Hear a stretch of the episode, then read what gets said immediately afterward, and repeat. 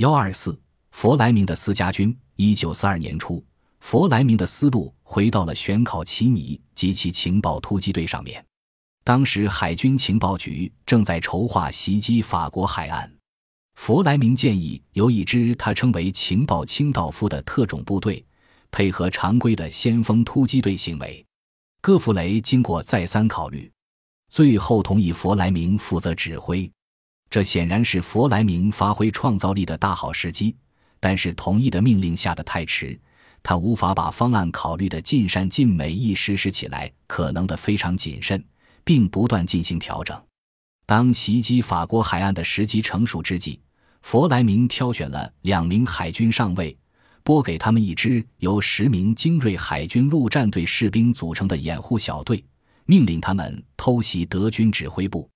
弗莱明又一如既往地请求戈弗雷允许他和小队一起去役，可是他也明白希望渺茫，他太重要了，戈弗雷不能失去他。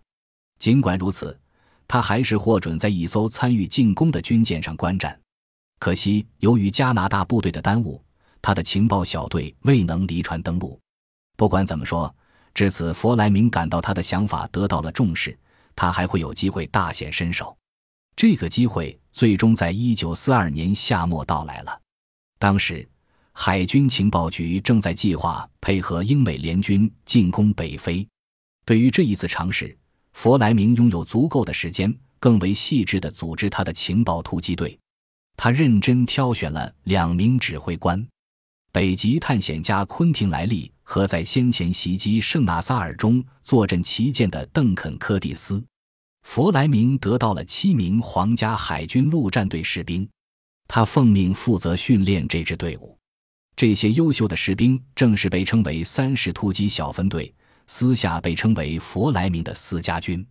柯蒂斯说：“伊恩太兴奋了，你会以为他也是一名即将出发的突击队员。对他来说，这是一次大冒险。为了训练手下这些人员，弗莱明把他们带到苏格兰营地。”在那里学习如何爆破保险箱、溜门撬锁以及破门而入。一旦他们掌握了那些技术后，他又把他们带到白金汉宫中的一幢房子里，在学习有关轻便武器、雷达、伪装地雷、布雷区、隔离炸药、可塑炸药的知识，以及如何把情报译成密码和破译密码等技术。这一切都给詹姆斯·邦德的历险活动提供了至关重要的专门知识。一次踏上阿尔及尔的土地，弗莱明的人马立刻证明了，他们没有辜负还在那耍笔杆子的总指挥的一片苦心。在几分钟的登陆过程中，他们征用了一辆法国卡车及其受惊的司机，并意外地发现了意大利人的海军司令部驻地。意大利人被敌军的突然袭击搞懵了，根本来不及烧毁秘密文件就被捕了。弗莱明的私家军满载档案、密码本。德国和意大利正在使用的暗语以及舰队战术命令等材料凯旋而归，这不啻是英国情报部门的一次大捷。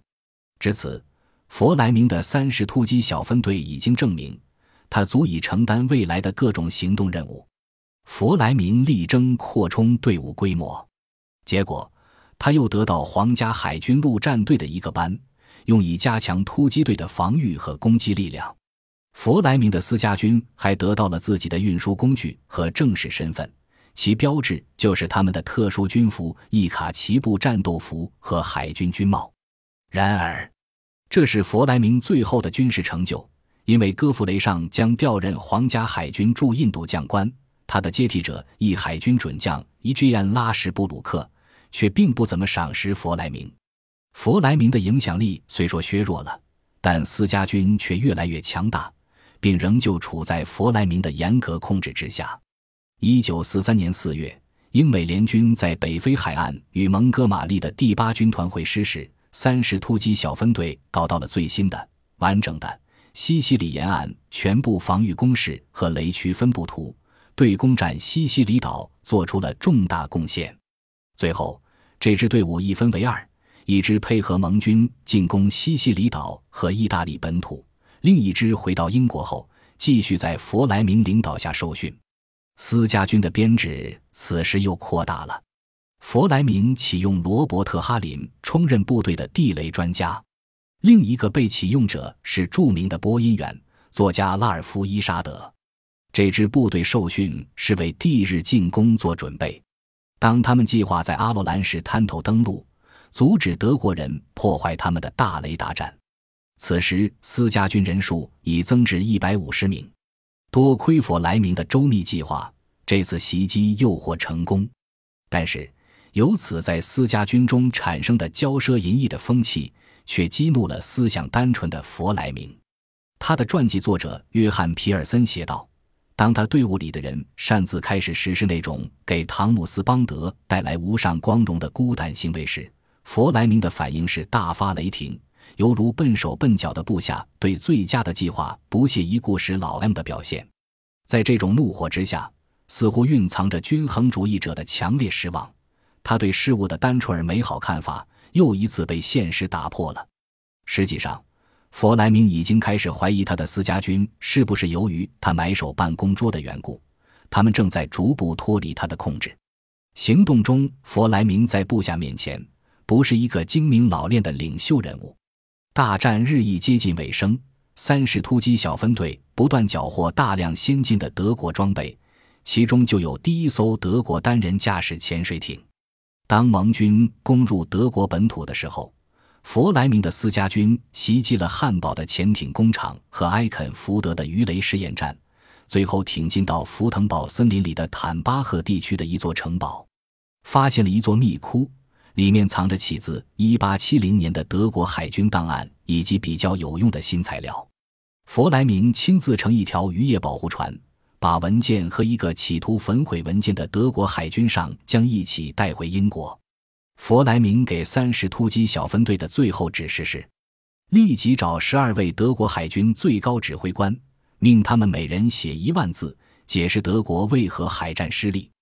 这最后一笔是典型的弗莱明式的奇思妙想。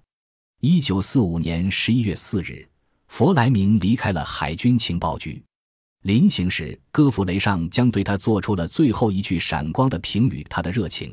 才能和见识都是无与伦比的，他对海军情报局的战时发展和组织活动做出了巨大贡献。无需多言，仅此足矣。